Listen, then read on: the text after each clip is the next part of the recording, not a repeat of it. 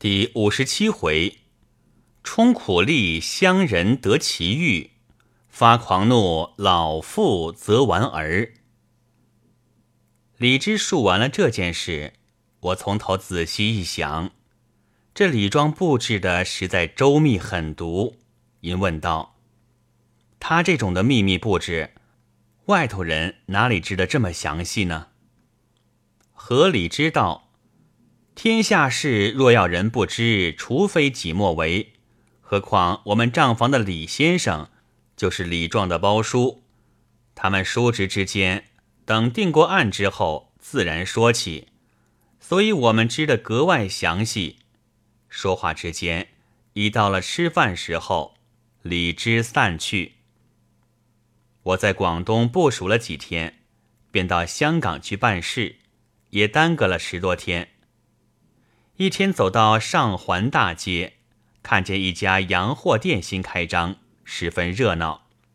路上行人都啧啧称羡，都说不料这个古井叫他淘着。我虽然懂得广东话，却不懂他们那市井的隐语。这淘古井是什么？听了十分纳闷儿。后来问了旁人，才知道。凡娶着不甚正路的妇人，如妓女、寡妇之类做老婆，却带着银钱来的，叫做陶谷井。知道这件事里面一定有什么新闻，再三打听，却又被我查着了。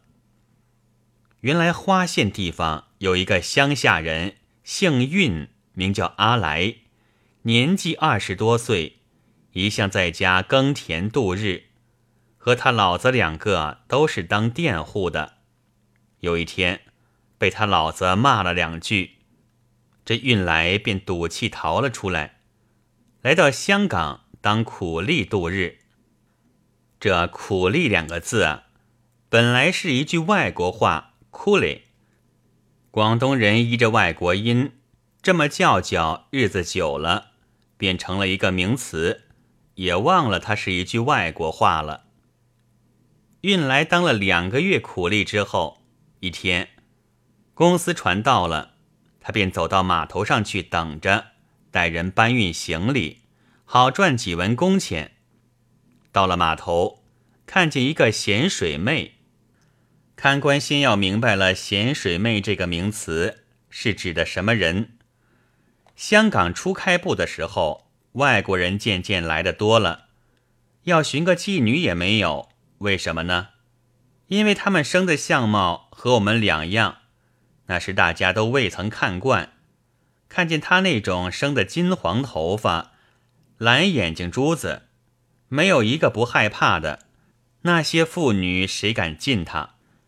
只有香港海面那些摇山板的女子，她们渡外国人上下轮船，先看惯了，言语也慢慢的通了。外国人和他们斗打起来，他们自后就以此为业了。香港是一个海岛，海水是咸的，他们都在海面做生意，所以叫她做咸水妹。以后便成了接洋人的妓女之通称。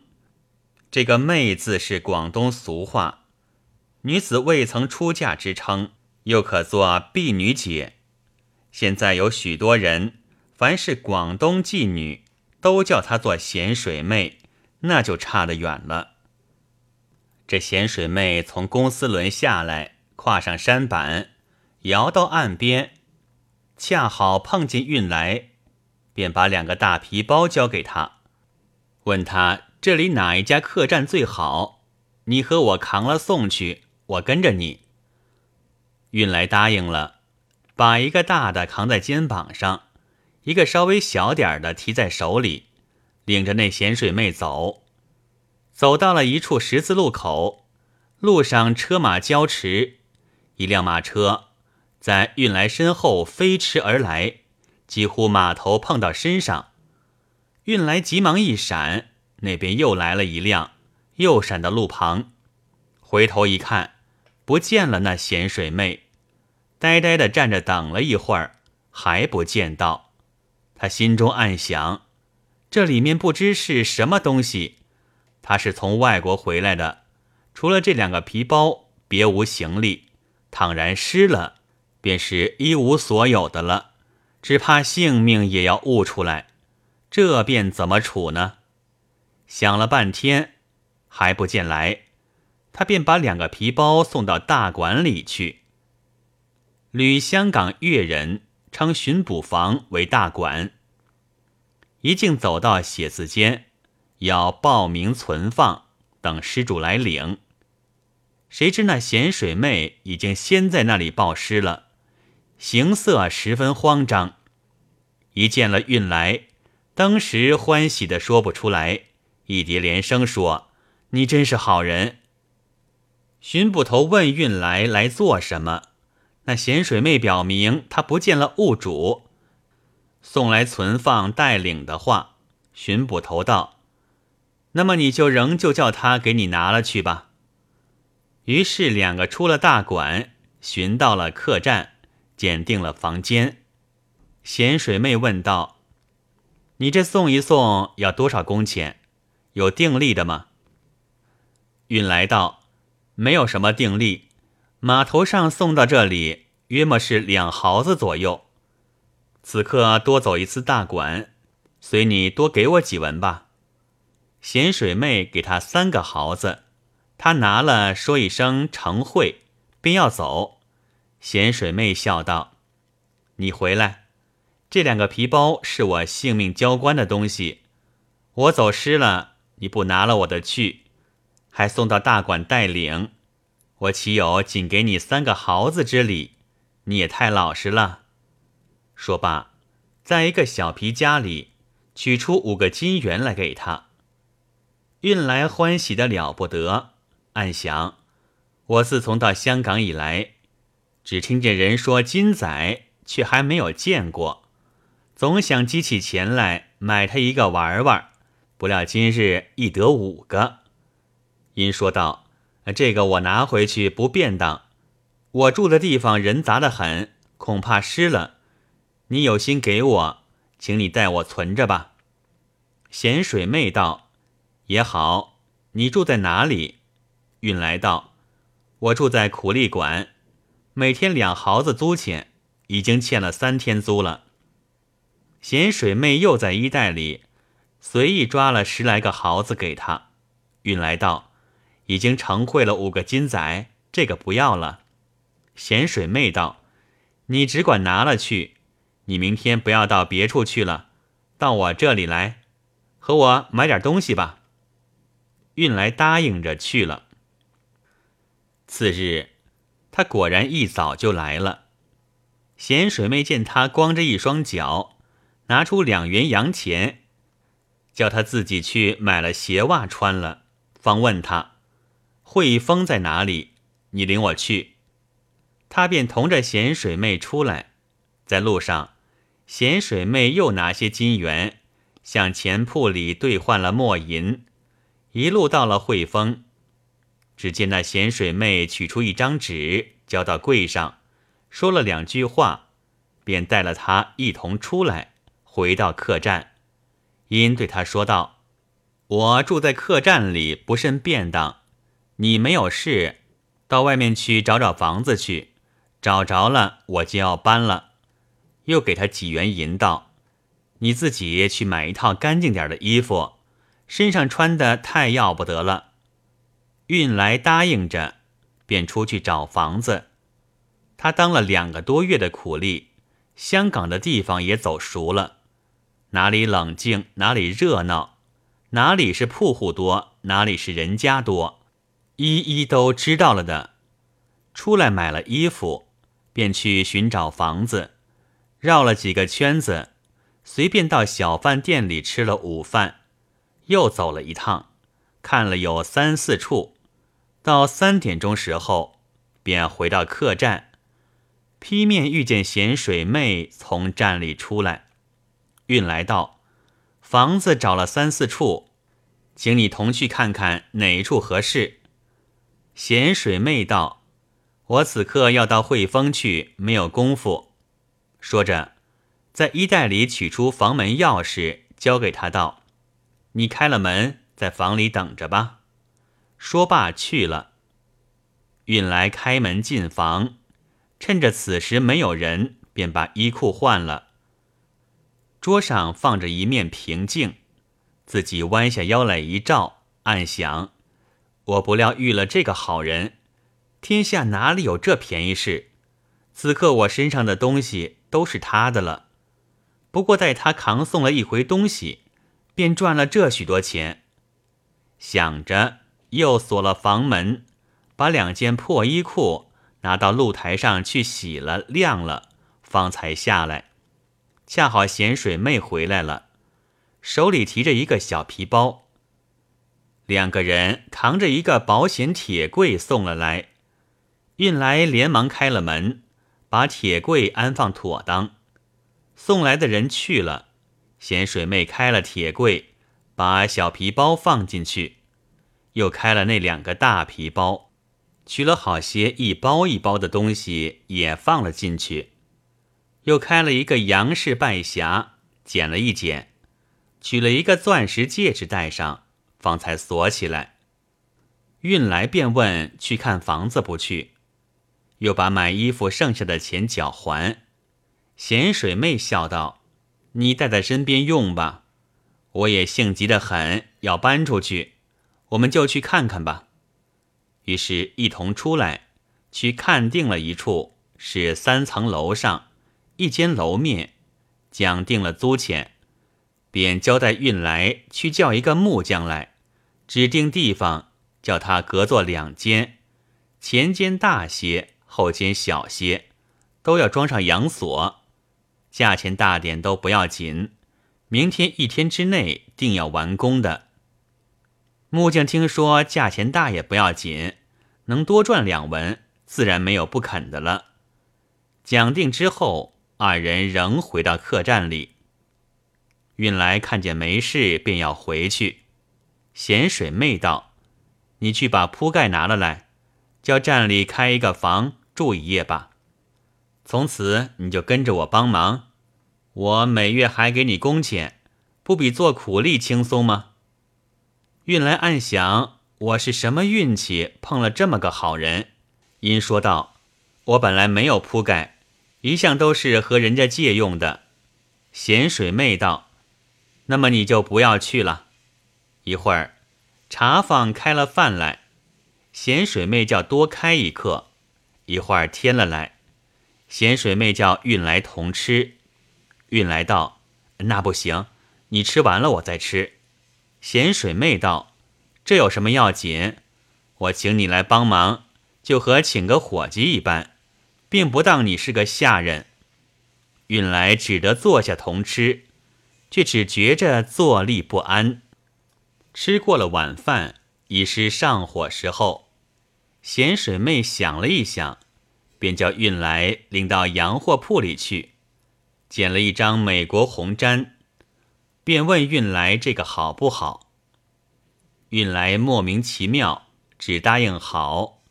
咸水妹便出了十八元银买了两张，又捡了一床龙须席，问运来好不好。运来也只答应是好的。咸水妹也买了。又买了一对杨氏枕头，方才回站，对运来道：“你叫茶坊另外开一个房，你拿这个去用吧。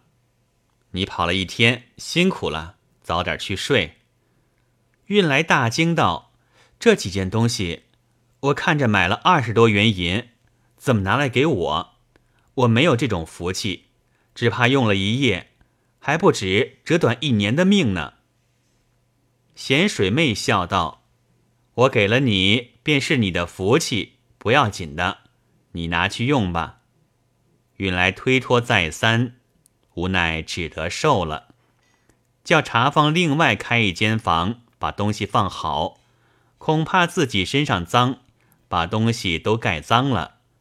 走上露台自来水管地方洗了个澡，方才回房安睡。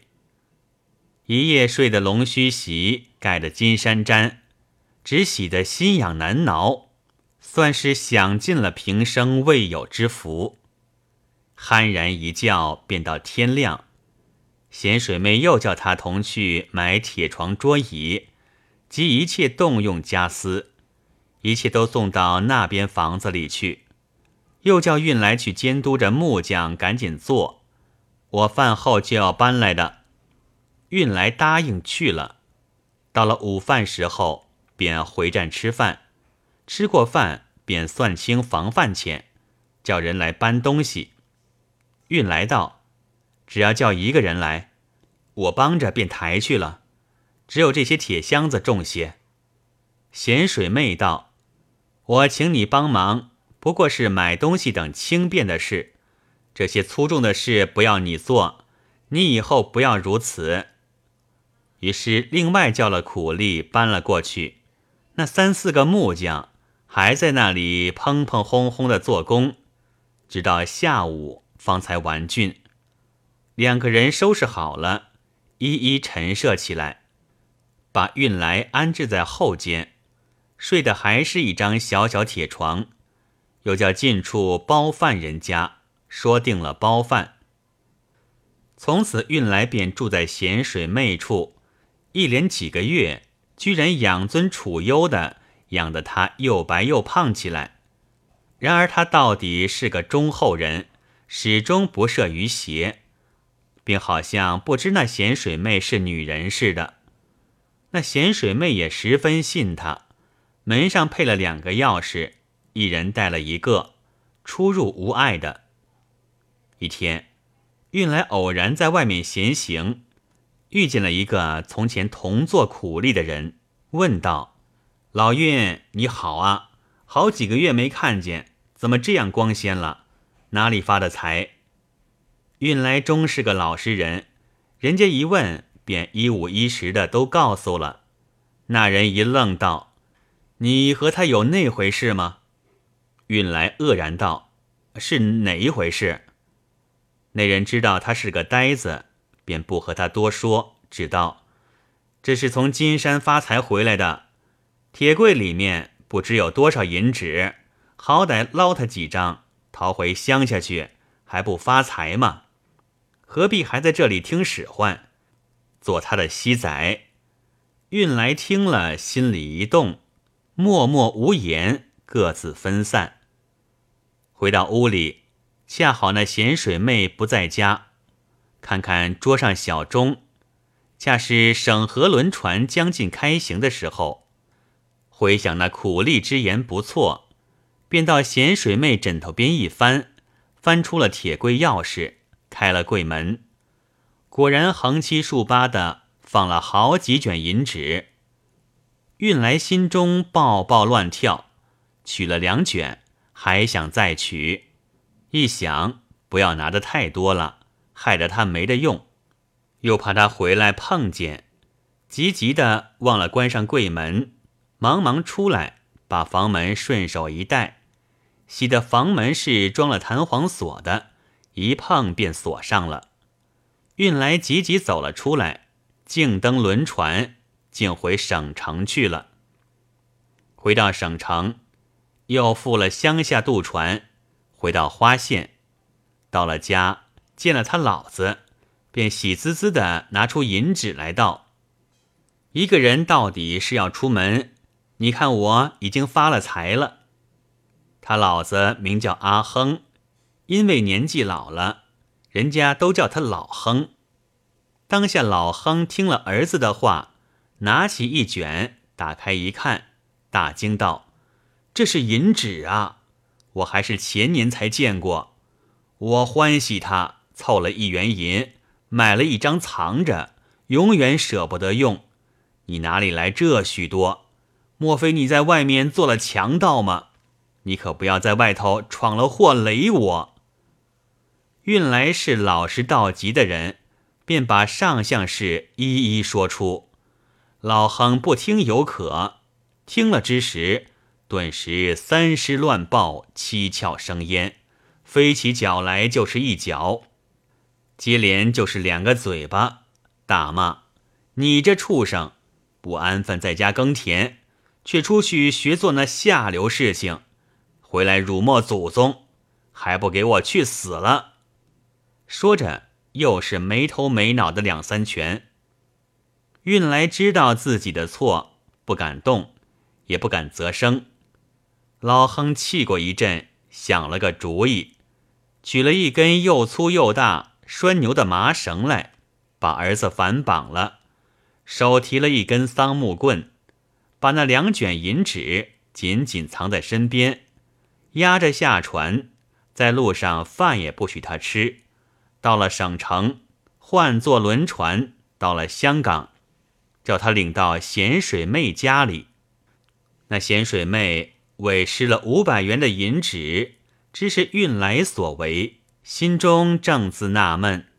过了一天，忽见一个老头子绑着他押了来，心中正在不解，看那老头子又不是公差打扮，正要开言相问。老亨先自陈了来历，又把儿子偷银纸的事说了，取出银纸一一点交，然后说道：“这个人从此不是我的儿子了。听凭阿姑怎样发落，打死他，淹死他，杀他，剐他，我都不管了。”说着，举起桑木棍，对准运来头上尽力打去。吓得咸水妹抢上前来，双手接住，只听得“哎呀”一声，正是双手高擎方踏子，一声娇转忽惊人。不知叫“哎呀”的是谁，打疼了哪里？且待下回再记。